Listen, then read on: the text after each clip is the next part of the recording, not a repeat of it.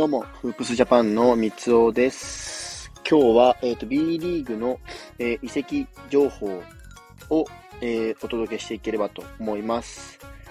えっ、と、現時点での、まあ、移籍含めた、うんと、情報を、まあ、取り上げていければと思うので、また随時ね、変わってくるとは思うんですけども、うんと、その辺含めて、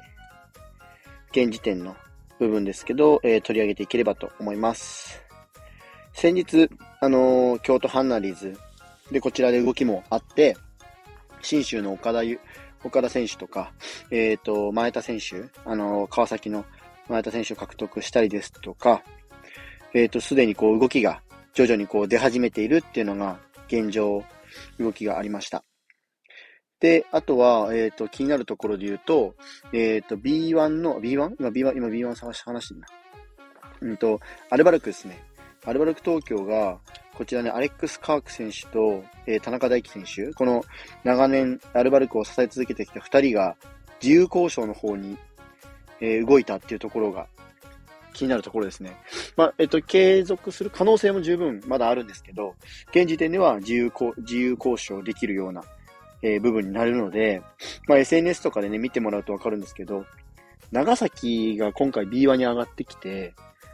田中大輝選手って長崎県出身なんですよね。で、まあ、キャリアも今30前半ぐらいで、えっ、ー、と、もう少しで半ばになるぐらいの年齢なんですけど、多分ここでもしかしたら残りのキャリアというか、えっ、ー、と、B1 に上がってきた長崎に移るのではないかとも SNS 上とか含めて言われていますね。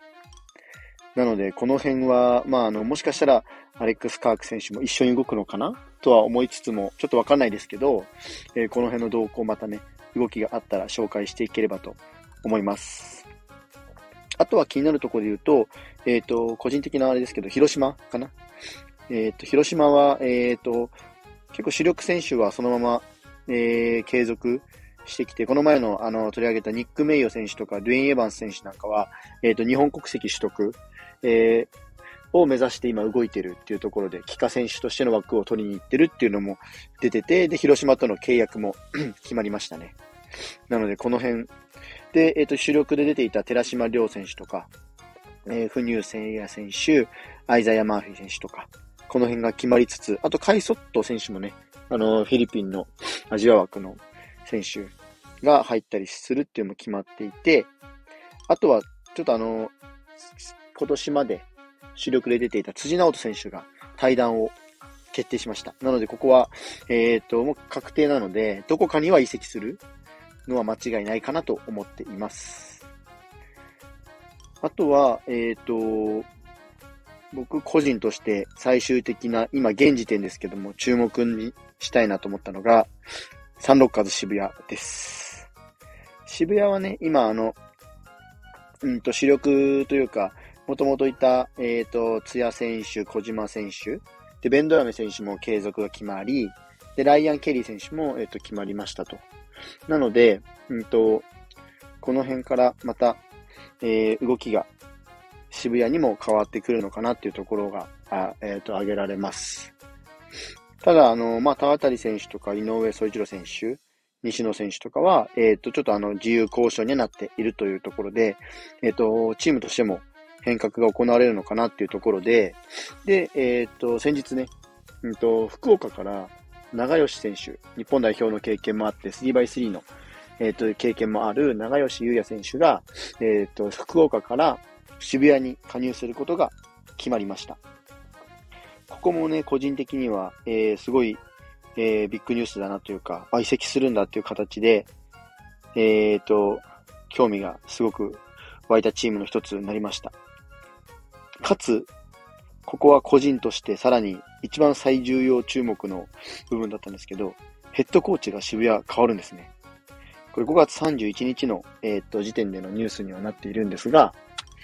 あの、アルバルク東京を、えー、っと、優勝に導いている、ルカ・パベ、え、いつも言えないんだよな。ルカ・パビチェビッチヘッドコーチ。ルカが、えー、渋谷に加わることが決まりました。一応2017年から、えっ、ー、と、2022年までアルバルクにいて、昨年1年間は、えー、どこにも在籍はしていなくて、で、えっ、ー、と、2016年、17年とかは、えっ、と、日本代表の暫定のヘッドコーチ、テクニカルアドバイザーとして加わっていたヘッドコーチという、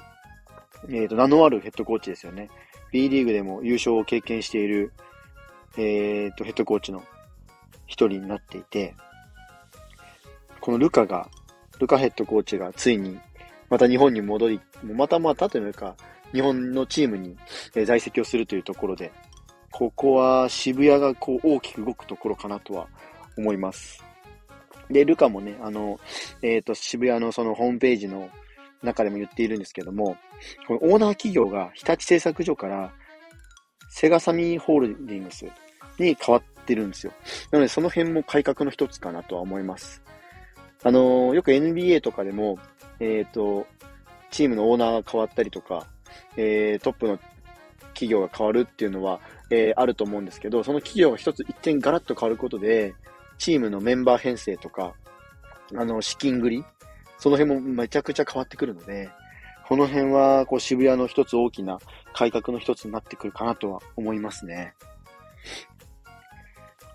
なので、このチームとしてもこの大きなこう転換期、移行の機会を迎えた渋谷っていうのは、個人的には非常に来シーズン注目になってくるかなと